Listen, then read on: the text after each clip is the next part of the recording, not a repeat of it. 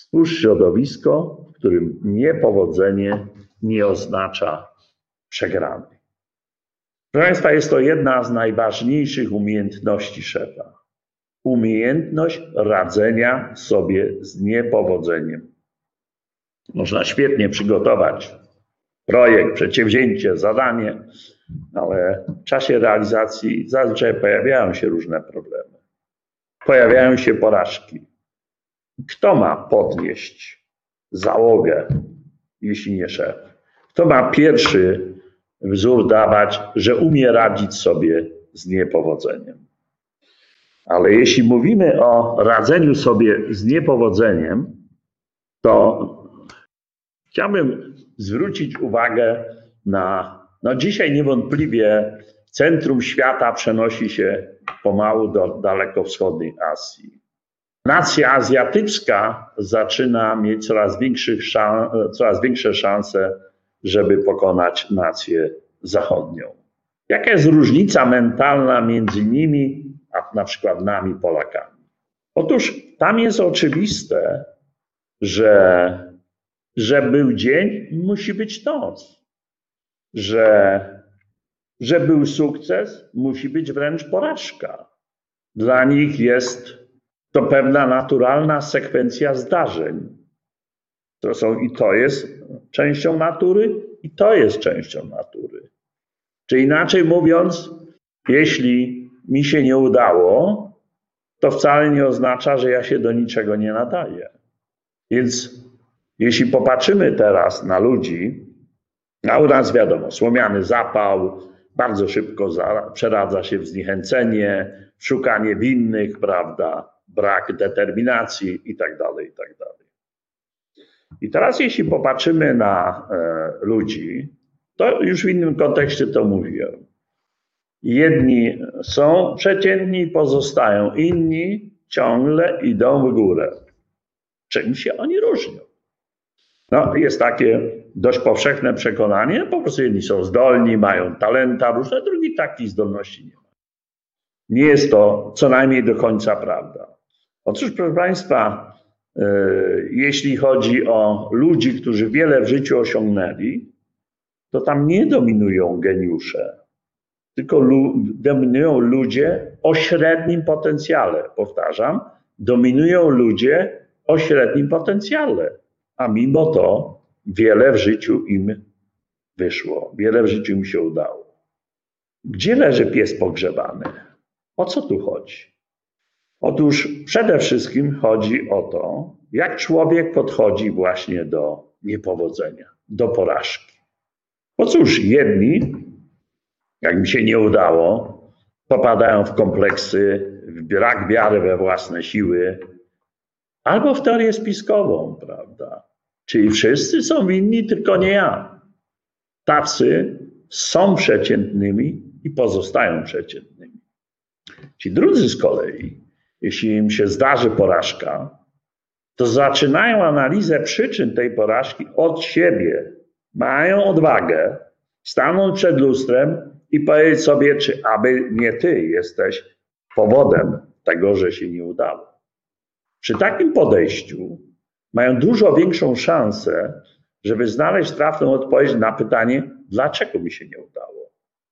A więc nauczyć się coś, prawda? Czyli ta porażka będzie źródłem nauki. Jeśli ja zrozumiem, dlaczego mi się nie udało, to coś się nauczę. Z tej samej przyczyny już drugi raz nie polegnę. Kariery nie robi się tak ni stąd, ni zową, prawda? Robi się step by step. Można powiedzieć od sukcesu, od porażki, od porażki do sukcesu i tak dalej, i tak dalej. Stopniowo. Doskonalisz się, osiągasz większe szlify, sięgasz po większe po prostu sukcesy. Można powiedzieć wręcz tak, co może być kontrowersyjne, że porażka częściej zapowiada sukces niż sukces, kolejny sukces. Jeszcze raz powtarzam. Porażka częściej zapowiada sukces niż sukces, kolejny sukces. Skąd się to bierze? Otóż, proszę Państwa, jeśli jest całkiem sporo takich ludzi, że jak osiągnęli sukces, to nabierają pewności si siebie, prawda? Co to na, ja nie jestem? Ciśnienie wewnętrzne rośnie. I oczywiście to jest pierwszy powód, że przy najbliższej okazji ta duża pewność siebie ich zgubi i poniosą porażkę. Ale ci drudzy, którzy umieją się nauczyć czegoś z porażki, to wiedzą, co trzeba poprawić, co trzeba zmienić, i w ten sposób budują sobie silny fundament pod bliski sukces. Więc dlatego porażka częściej zapowiada sukces niż sukces, drugi sukces. Warto to po prostu przemyśleć, ale najważniejsze jest, żeby po prostu umieć podejść do porażki. Pokora jest w życiu niesłychanie ważna.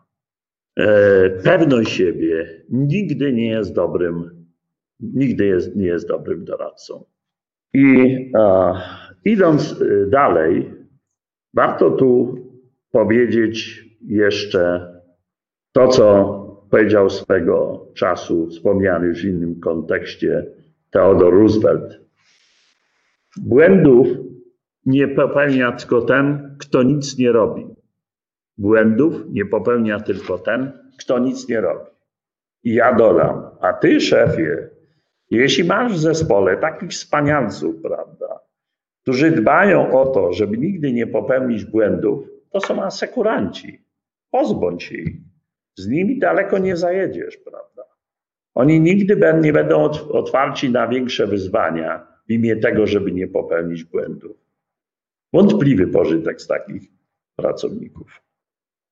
Rzymski filozof Seneca powiedział swego czasu tak: Jeśli widzisz drugiego człowieka, który wspina się na wysoką górę i upada, to nie śmiej się z niego, tylko zadaj sobie pytanie, czy ciebie by było na to stać? Czy ty swego życia nie rozmieniasz na drobne? I to, co powiedział ileś wieków temu Seneca, przecież bardzo dobrze pasuje do dzisiejszych czasów, prawda? Czy nie warto się przed chwilę zastanowić, czy ważne jest, jak ja spędzam wolny czas? Czy ważne jest, w jakim towarzystwie spędzam ten wolny czas? Oczywiście bardzo ważne. Ci od łatwych uśmiech, uśmiechów, prawda, no nieskłonności do refleksji, dość powierzchownym patrzeniem na świat, marnują swój wolny czas. Ci, którzy lgną do ciekawych osób, do takich, które będą dla nich wyzwaniem, dwójnasób ten czas wykorzystują. Jest ważne, czy ty idziesz na film, prawda, łzawy mm, o kolejnych nieudanych romansach, prawda, czy kowbojski, gdzie ważna jest ilość trupów, czy idziesz na film refleksyjny, który cię zmusza do myślenia, zmusza do zastanowienia? Nie mam wątpliwości, który sposób spędzania czasu jest dla ciebie pożyteczny. Czy ty jesteś otwarty na wszechogarniającą reklamę, prawda, że jeszcze to ci się przyda, tamto ci się przyda i w ślad za tym, prawda, gonisz do supermarketu, do galerii, i jak największy wózek, jaki jest możliwy, jest zapchany po sufit wszelkimi zakupami, z których duża część się po prostu marnuje. Nie wiem, czy Państwo wiecie, że Polacy rocznie marnują 9 milionów ton żywności. Powtarzam, 9 milionów ton żywności. To jest mniej więcej jedna trzecia tego, co się spożywa. Chyba komentarz, co najmniej jedna trzecia.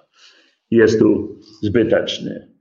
A więc miej dystans do tych przeorganiających speców, co tobie jest potrzebne, prawda? To to nie tylko musisz mieć pieniądze, żeby kupić, ale wcześniej te pieniądze trzeba zarobić. A to wymaga czasu. A później musisz mieć czas na zakupy i później musisz mieć czas na skonsumowanie tych wielu zbędnych rzeczy, no i do wyrzucenia tego, co ci już mm, e, zbędne jest tak, na, tak naprawdę. Nie masz czasu na refleksję, na dobrą lekturę, na kontakt z mądrym człowiekiem, e, czy na wysłuchanie ambitnego materiału telewizyjnego, co jest rzadkością jednak, czy, czy filmowego. Co cię buduje, a co cię rujnuje? Niewątpliwie rujnuje cię właśnie ta na otwartość na to, jakie ty masz nieprawdopodobne potrzeby, na to wesołe i powierzchowne towarzystwo, na te nic nie warte e, gry, komputerowe, gdzie chodzi o to, ile dinozaurów dzisiaj zabijesz. Więc warto dobrze się zastanowić, jak spędzić wolny czas tak, żeby cię to budowało. I tu warto jeszcze e, powiedzieć, jak, e, bo mówimy o tym, że szef powinien umieć radzić sobie z niepowodzeniem, z porażką. Na co w relacji szef podwładni, czyli podwładni ponieśli porażkę. Nie wykonali albo źle wykonali dane zadanie. Czy ma szukać winnego i przykładnie ukarać, żeby nigdy więcej? Czy szef jest mądrzejszy? Jest mądrzejszy i zatem znajdzie czas, żeby z nimi się spotkać i porozmawiać, żeby wspólnie się zastanowili, dlaczego się nie udało. Bo tylko w tym wariancie mogą wspólnie dociec do poprawnej odpowiedzi na to pytanie. Czyli znowu, żeby wiedzieć, dlaczego doszło do porażki i żeby to było jakąś lekcją, jakąś nauką. Tylko w tym wariancie, przy takim podejściu szefa, pracownik będzie otwarty na nowe projekty, na nowe wyzwania, na trudne zadanie.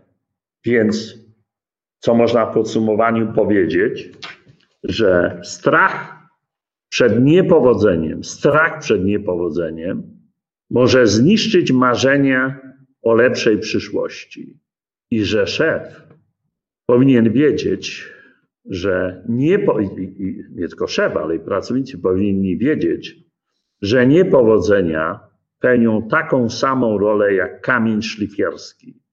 Jeszcze raz, strach przed niepowodzeniem może zniszczyć marzenia o lepszej przyszłości. I żeby wiedzieć, że niepowodzenie odgrywa w życiu taką samą rolę jak kamień szlifierski. Czyli jeśli chcesz wypolerować jakąś powierzchnię, musisz włożyć dużo trudu, żeby przy pomocy kamienia szlifierskiego uzyskać ten połysk. Prawda? Tak samo jest i w życiu. Tylko otwarte, odważne podejście do przyczyn porażki, obojętnie czy szef, czy, czy człowiek, czy w relacji szef-podwładni, daje szansę na spełnienie marzeń, jak mówiąc inaczej, bardziej konkretnie, na skuteczne realizacje dużych projektów, odważnych, odważnych wyzwań.